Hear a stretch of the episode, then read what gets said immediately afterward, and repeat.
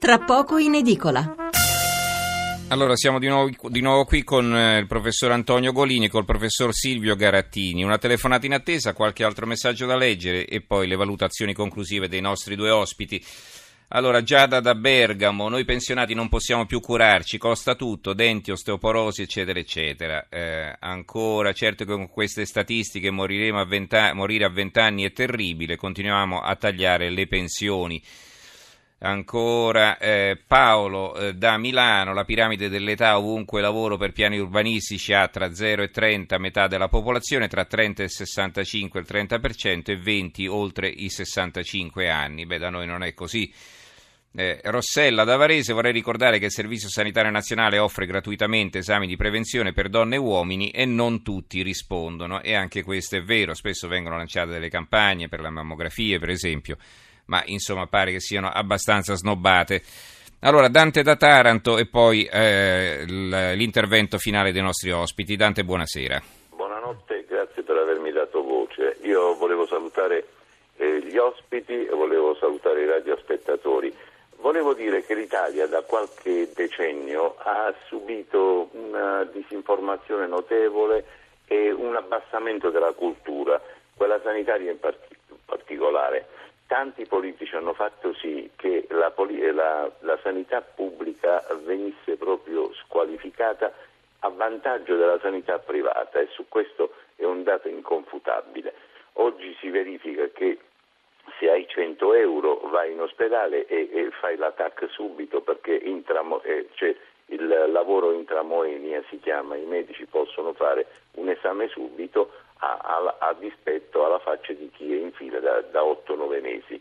Le malattie gravi, come mai ancora il governo di assessori preposti, insomma, non riescono a dire che se un, un tizio, una persona ha una neoformazione, cioè un tumore grave, operato, questo deve attendere, 8, hanno la faccia tosta di dire di attendere 8-9 mesi, è una cosa grave.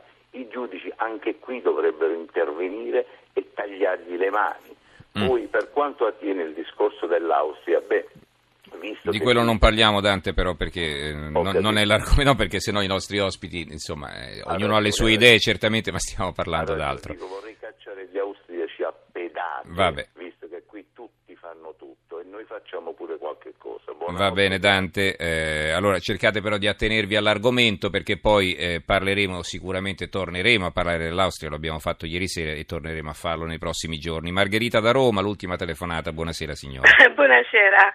Eh, grazie dottor Mensurati e saluto anche mm, gli ospiti e, e tutti i radioascoltatori.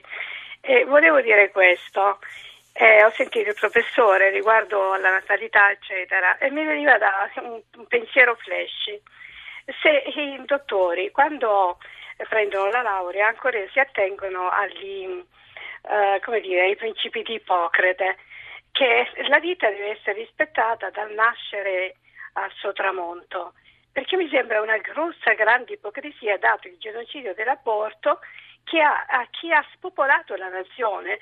Cioè, come può eh, una nazione che non ha più giovani mantenere gli anziani? In che modo? È impossibile, perché tutto si regge e tutto crolla. Che senso ha questo giuramento?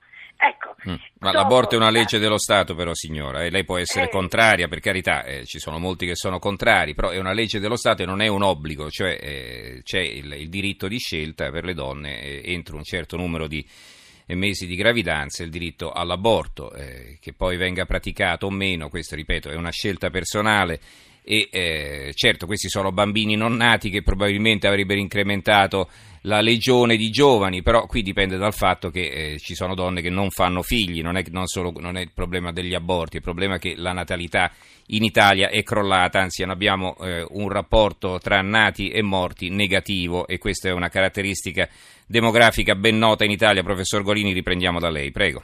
Eh, sì, quello che lei sottolineava è assolutamente da, corrette da sottoscrivere.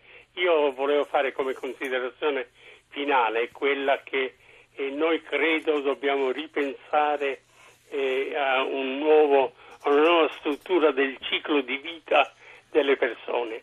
Oggi il ciclo di vita è eh, formazione, poi vita adulta sia eh, procreativa eh, sia eh, economicamente attiva e poi pensione. Ho l'impressione che questa scansione non sia più sostenibile e che diventati adulti bisogna lavorare eh, fino a che se ne ha la capacità per il mercato prima e poi per il terzo settore, dando aiuto a chi ne ha bisogno e ricevendone una volta che se ne abbia bisogno. Insomma, ehm, ritenere che il periodo della pensione sia un periodo ehm, di mh, mm, assoluto riposo e che eh, possa consentire di non prendersi in carico eh, i guai, i bisogni eh, che si hanno in giro, eh, credo che non sia davvero più sostenibile, anche per fatti demografici, e cioè per il fatto che eh, il, la quota di popolazione anziana e vecchia è molto elevata, il lavoro um, è precario ed è difficile eh, da trovare per i giovani, insomma eh, credo che una solidarietà eh, più diffusa, più convinta e più prolungata sia assolutamente necessaria. Io vado a Bergamo, visite oculistiche anche urgenti eh, a Bergamo, attese non meno di dieci mesi, professor Garattini dovrebbe saperlo, Sara da Torino. Ora sono preoccupati i soliti politici sulle aspettative di vita più lunghe e cercano di fare fronte allungando l'età pensionistica, ma dovevano essere più lungimiranti e pensare molti decenni fa a incentivare i giovani a fare i figli aiutando le famiglie e non aumentando le tasse. Così ora le generazioni sarebbero in equilibrio. Eh, Francesco, poveri vecchiarelli hanno lavorato per una vita e vengono trattati proprio male, a volte anche da chi li dovrebbe proteggere, meritano rispetto. E infine Alessandra da Napoli la sanità pubblica è uno dei modelli positivi del nostro paese, come diceva il professor Garattini, guai a smantellarlo, come da più parti si sta cercando di fare. Allora, professor Garattini, a lei le conclusioni, prego. Sì, io mm, vorrei dire che ci sono tante osservazioni giuste che sono state fatte, purtroppo non abbiamo molto tempo. A me pare di sottolineare di nuovo il valore del servizio sanitario nazionale. Molti purtroppo, soprattutto i giovani, non sanno altri non ricordano che cosa era la sanità prima del 1978, quando c'era la cassa mutua delle malattie. Eh, tutti quelli che lo ricordano sanno che il salto di qualità è straordinariamente eh, importante, quindi non dobbiamo perdere eh, questo bene prezioso che abbiamo. Certamente ci sono carenze, le dobbiamo migliorare, dobbiamo fare in modo che eh, molte delle cose si possano eliminare anche molto facilmente, però per la sostenibilità del Servizio Sanitario Nazionale ci sono a mio parere due condizioni. La prima è la prevenzione. Eh, la prevenzione è la cosa fondamentale perché è quella che ci impedisce di avere malattie. Le malattie, non tutte le malattie piovono dal cielo, una gran maggioranza delle malattie siamo noi che ce le procuriamo attraverso i nostri cattivi stili di vita e poi naturalmente ci lamentiamo perché queste avvengano. Quindi c'è, non c'è soltanto il diritto alla salute, c'è anche il dovere di mantenere la salute. Allora, se pensiamo a tutte le malattie che sono dovute al fumo, all'eccesso d'alcol, alle alimentazioni sbagliate, al sovrappeso, alla mancanza di esercizio fisico e così via, eh, pensiamo che il Servizio Sanitario Nazionale sarebbe molto alleggerito se tutti noi ci attenessimo a queste regole e avessimo diciamo, anche un'attenzione al fatto che le cattive abitudini di vita sottraggono eh, inutilmente eh, forze e risorse al mm. Servizio Sanitario Nazionale. Eh certo, curare la seconda costi. cosa mm. per la sostenibilità, a mio parere, è il Servizio Sanitario Nazionale deve dare solo quello che scientificamente è appurato da dei, via dei benefici. Oggi purtroppo a causa anche della eterogeneità fra le varie regioni bisogna dire che il Servizio Sanitario Nazionale dà anche molte cose che sono completamente inutili e che quindi è lì dove bisogna fare una barriera, eliminare tutto quello che è inutile per poter essere efficaci in tutte le molte cose invece che si devono fare e che hanno una utilità scientifica.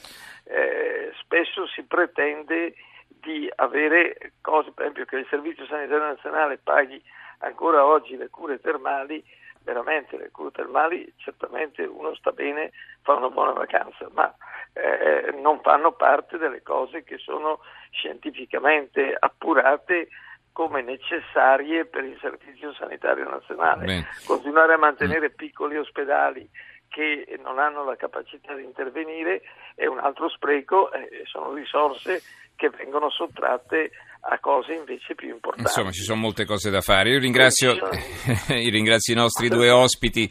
Eh, per essere stati con noi fino ad ora. Eh, ricordo il professor Antonio Colini, docente emerito di demografia all'Università La Sapienza di Roma, accademico dei Lincei, eh, già eh, presidente dell'Istat. Professor Golini, grazie e buonanotte. Buonanotte a lei e a tutti. E grazie anche al professor Silvio Garattini, direttore dell'Istituto di Ricerche Farmacologiche Mario Negri di Milano. Professore, grazie. Grazie a voi. Ci risentiamo, buonanotte. buonanotte.